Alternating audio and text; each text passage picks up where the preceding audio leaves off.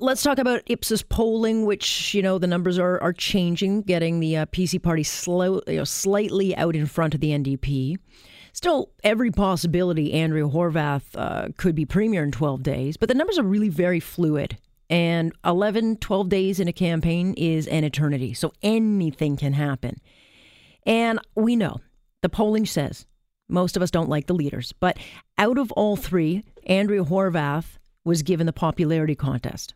So people like her. But she's got some very questionable candidates. And in politics, you're not voting for one person, you're voting for a team. And of the candidates who are running with or for the NDP, I mean, how many have experience? I mean, there's some real doozies. There's some real, real interesting folks running for that party. I'm not even talking about the anti poppy woman. I'm not talking about the Hitler adoration candidate. I'm not talking about all the anti Israel candidates. The guy in Ottawa Center wants to charge, I think, 150 pounds a ton for carbon pricing. He wants to add 35 cents onto your gas. Really? What a great idea. That won't hurt anybody. Gee, try to get your groceries to the store after getting that kind of price hike. But but there are a lot of them. So I ask, are any of those running for the NDP what business experience do they have? Because it's needed if you want to help make laws that would be, you know, to the benefit of the business, private business in this in this province. Who has financial experience? Who could be the finance minister? Who could work in health? So I think the Doug Ford team, I think they did a smart thing today because I think they're looking at it and saying, hey, if you don't like Doug Ford, you don't like this thing, let's show you who our bench strength is. So they marched out candidates like Christine Elliott, Caroline Mulroney, Vic Fedeli, Rod Phillips. Don't know him? Long time on Bay Street making a lot of money. So he could bring a wealth of experience into finance. So I think the one big thing, a guy named Peter Bethlenfalvy, another good guy in finance. So I think when you look at the PC party, there's some certainty that you get at least accomplished and, and some good candidates running who could hit the ground running. But three times today on the campaign, Andrea Horwath was pressed to name one, just one, one person who could run, let's say to be finance minister, or who could run education, healthcare. And I don't know if she's refusing to do it or maybe she just can't say, but here is the exchange. The criticism that's being launched against you is that you don't have the strength uh, in your ranks for people who can easily sit in cabinet? Who would your finance minister be? Who would your health minister be? Who would you know run well, these important ministries? Sure, and do they have sure. the experience? Absolutely, you know, and, and, not at all. I mean, Mr. Ford has a plan that's not going to work for families. That's the problem. Uh, Mr. Ford can talk a good game, and he likes to do that.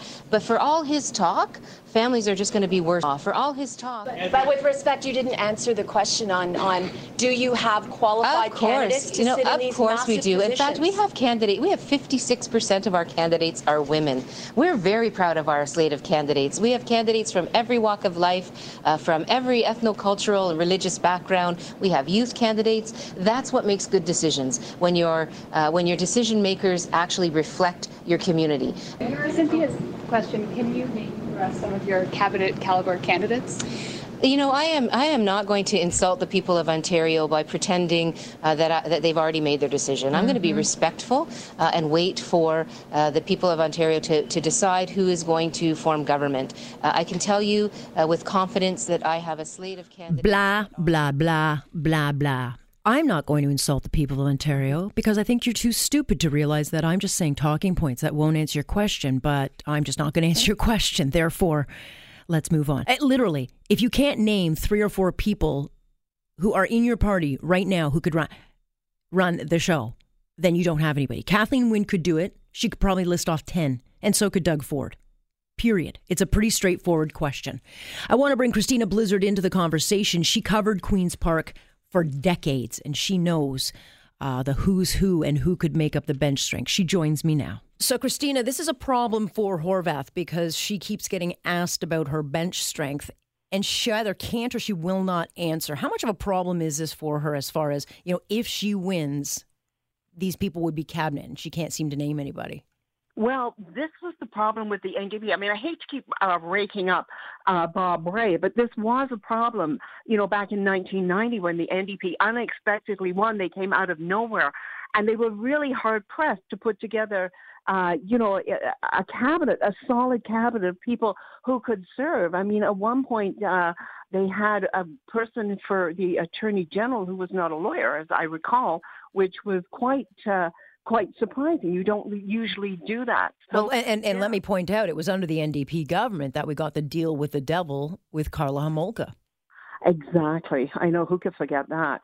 But um but but she is hard pressed again. I mean she has some some people that you know, think Catherine Fife from uh, Kitchener Waterloo um, perhaps, and uh, uh, but she also owes all the people who have been, you know, MPPs for a long time. She's going to owe them big time. So, you know, who's she going to put in some of these key roles um, without, you know, she does have any anyone with a strong business background without ticking those people off. So it's it's going to be a real problem for her. You need you need experience and you need uh, you know you need people who know what they're doing.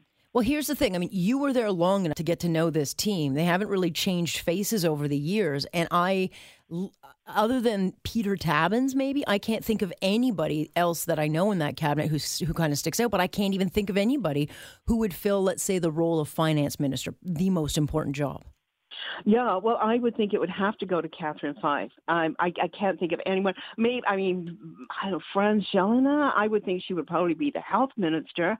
Um, I'm I'm not sure. You've got, uh, you know, you, you don't, as you say, you don't have a lot of bench bench strength. Or you the kind of talents it, it takes to be an NDP MPP do not necessarily the talents that it takes to be a finance minister. You know, you need to have you need to be a multitasker. You need to be someone who understands the markets. You know, these are not things that the uh, the NDP is renowned for. Yeah. And on the flip side, you know, uh, and you clearly see what the strategy of the PC is. It's okay, you don't like, uh, you know, Doug Ford. Here are a bunch of our people. And, and literally, I've met all the candidates. I worked with a number of them when I was in that campaign uh, doing work. I, I know that there are a lot of people that have a lot of business strength, a lot of political experience. I mean, there's a picture of uh, 12 people that Doug Ford marched out today, and I counted four who could easily be finance minister, and that would be Rod Phillips, Caroline Mulroney, uh, Vic Fedeli, and or um, I think the other one was uh, Rod Phillips, Peter Bethlenfalvy. I mean, I, there's a bunch of people that could be, and you've got Christine Elliott. You've got all this bench strength. Oh, absolutely. He has. I. I mean, yeah. Ford has an embarrassment of riches. I mean, and let's face it. I mean, some of these do come from the Patrick Brown era. Um, it. He has so many good uh, strong people with a lot of business experience. I'm actually, I was surprised that Ford did not do this earlier. I thought, you know, a strategy would be if you really don't like Doug Ford, as you know, as a lot of people don't, then show off uh, some of the people that you have who are going to be there you know, managing, who will be in cabinet, who will be your finance minister, who's going to be your education minister. You've got a lot of people. You've got, you know, Vic Fedeli, as you mentioned, mm-hmm. has been a really strong finance critic don't forget, he was also excellent on the energy portfolio, and that is one tough, tough portfolio. I right. pity the person who gets to follow the the Wynne Liberals on electricity. On well, that, that could actually be a, that would be that would be an absolute nightmare. It would be a punishment to get that file. They do have a candidate though running against and who is expected to beat Kathleen Wynne, John Kieran, who could very well take over that file. I mean, it would be an absolute nightmare, but he does know it inside out. Yeah, but you know, do you, do you really want that? No. It, it's probably the graveyard for politicians is the energy portfolio. I can only think of it as a poop sandwich served with an extra side of, you know, diarrhea. I, it's the worst portfolio. It's the worst possible file you could get it's it's compl- that file is such a mess right now that I just don't know how you dig them out. I don't know how you're going to dig Ontario out of the mess that uh, that's been created. Okay, so when you actually take a, a stand back, first of all, let me ask, how do you think the debates went yesterday, last night? Well, you know, I, ha- I hate to say it, but I think I, I think you have to hand it to Kathleen Wynne. Yeah. She did a very good job. She did what she needed to do. Uh, I thought um, I thought Andrea Horwath, Horwath was absolutely dreadful yeah. when she kept interrupting and you kept hearing her voice talking over everyone. She needed to look premierial. She needed to look likable. None of those. She, she did neither of those things.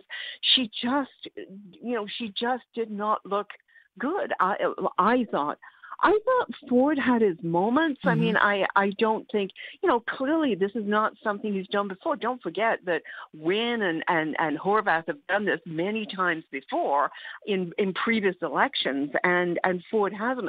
I thought he made a lot of sense on his daycare proposal. His daycare plan totally made sense. Yeah. He yeah, did have I, his moments. I thought, you know, but he's not a, a natural debater. But for me, with Horwath, you want to look strong she did kind of, and I hate to use the term, but she came off as bitchy with these little quips she would make. They were not strong, they were just mean.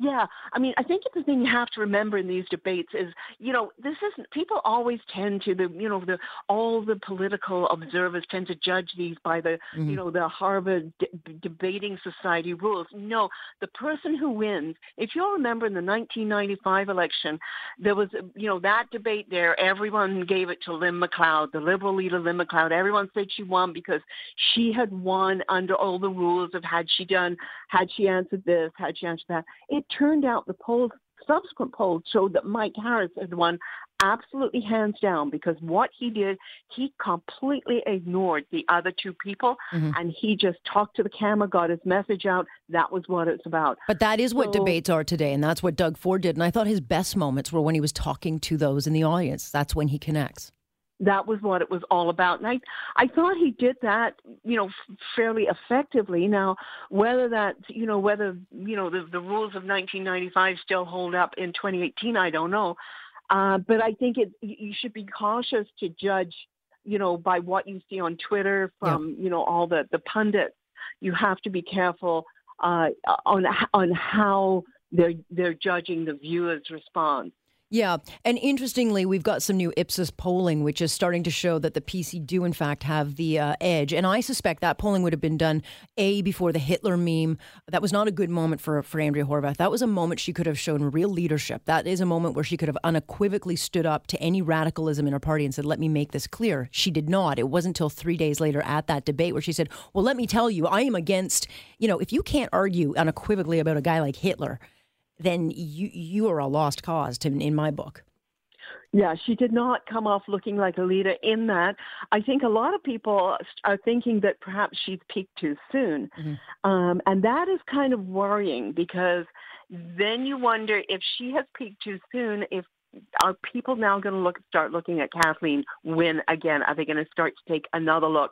And you think, oh, you know, what is it? You know, just when you thought it was safe to go back in the water, the you know the, the jaws comes back out and uh, uh, and, and grabs you back in. That to me is kind of worrying because, I mean, there's no doubt that the, that Wynne did have a pretty good um, debate performance, I thought, and you just, you know, you just worry if, if Horwath was so weak, did people view her as being so weak?